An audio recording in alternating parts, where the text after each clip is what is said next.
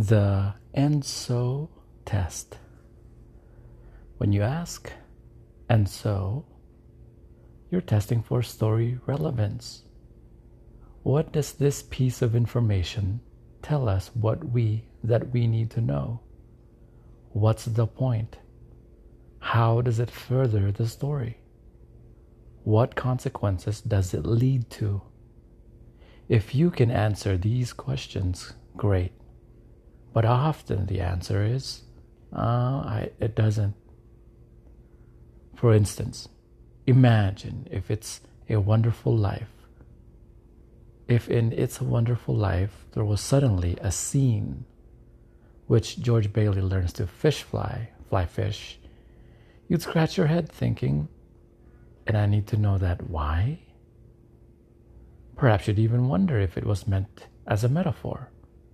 Something about the old teach a man to fish and he can feed himself forever parable, maybe.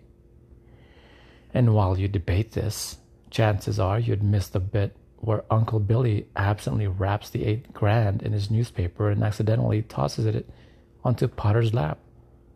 So, for a long time after that, nothing would make sense. Thus, even though George might have had a great time fly fishing, we do not need to know about it. The fly fishing scene fails the and so test, which is no doubt why Frank Capra wisely kept it to himself. What about your story?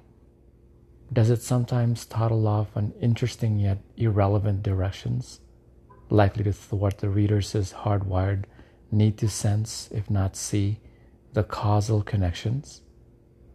Why not break out the red pen and have at it? Don't be shy.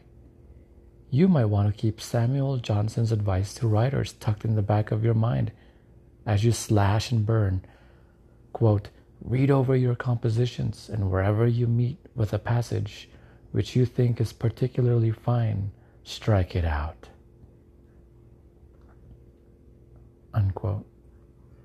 Chapter 8 Checkpoint Does your story follow a cause and effect trajectory beginning on page 1 so that each scene is triggered by the one that preceded it?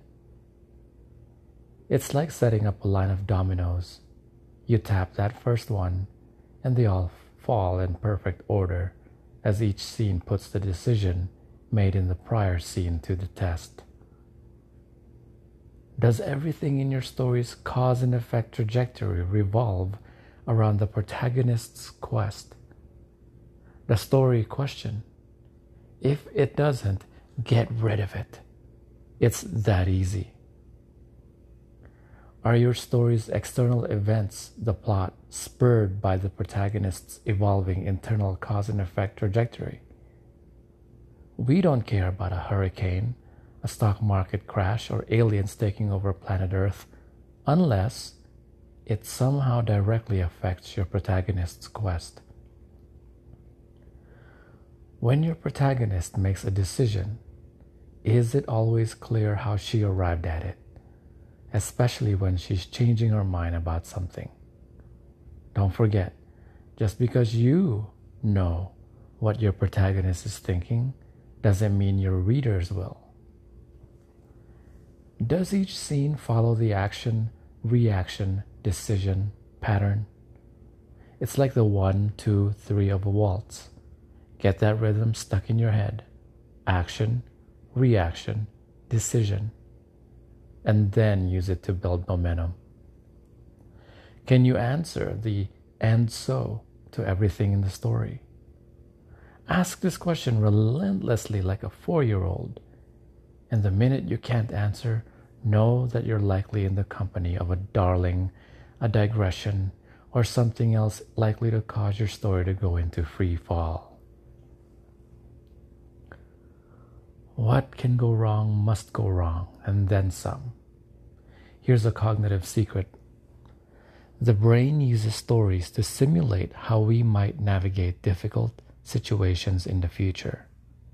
Here's a story secret a story's job is to put the protagonist through tests that even in her wildest dreams she doesn't think she can pass. Charles Kettering said, No one would ever have crossed the ocean if he could have gotten off the ship in a storm.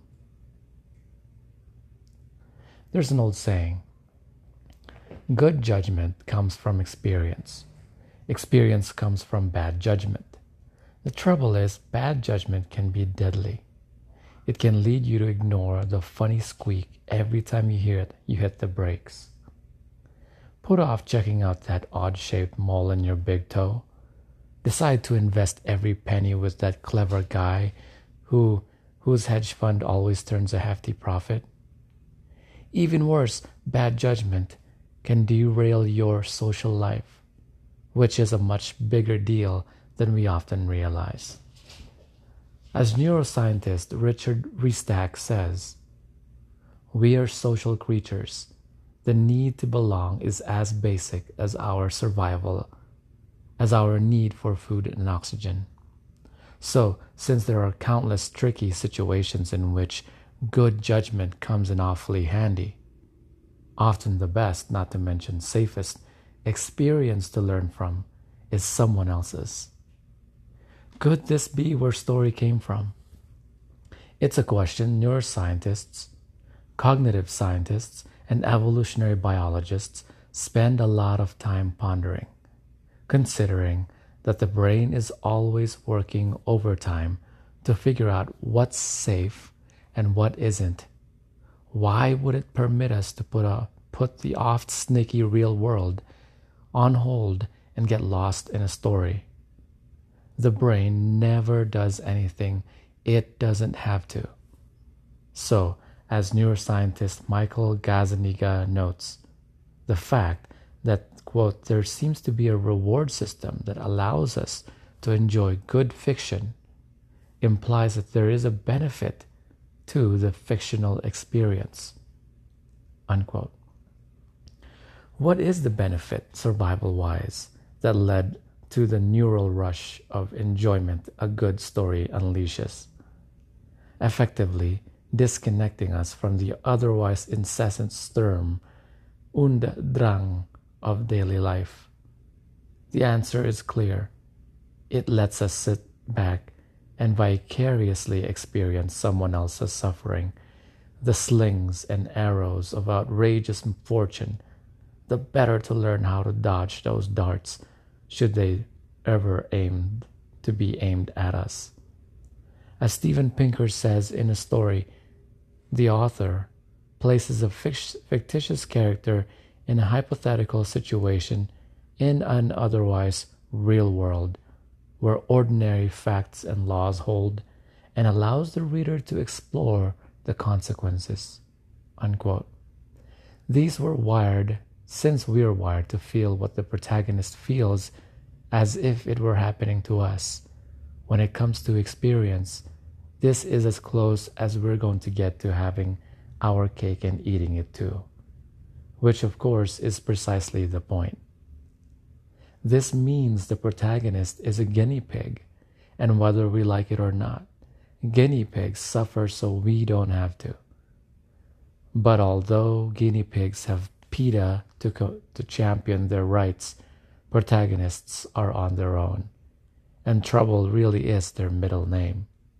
For example, cognitive psychologist Keith Oatley and Raymond Mar write A difficult breakup between a literary protagonist and his or her beloved cannot help but lead us to explore what it would be like were we in the same position this knowledge is an asset when the time comes for us to cope with such an event in our own lives. The catch is, your protagonist really truly does have to suffer. Otherwise, not only will she have nothing to teach us, but we won't have much reason to care about what happens to her either. Like everything in life, this is much easier said than done. Than done. That's why in this chapter, We'll explore why you're actually doing your protagonist a favor by setting her up for a fall, or three, or four. Why in literary fiction the protagonist must suffer even more than in a commercial potboiler. how to make sure your protagonist's trouble builds, and why some writers find it impossible to be mean to their protagonist. Finally, we'll go through 11 devious ways to undermine your character's best laid plans.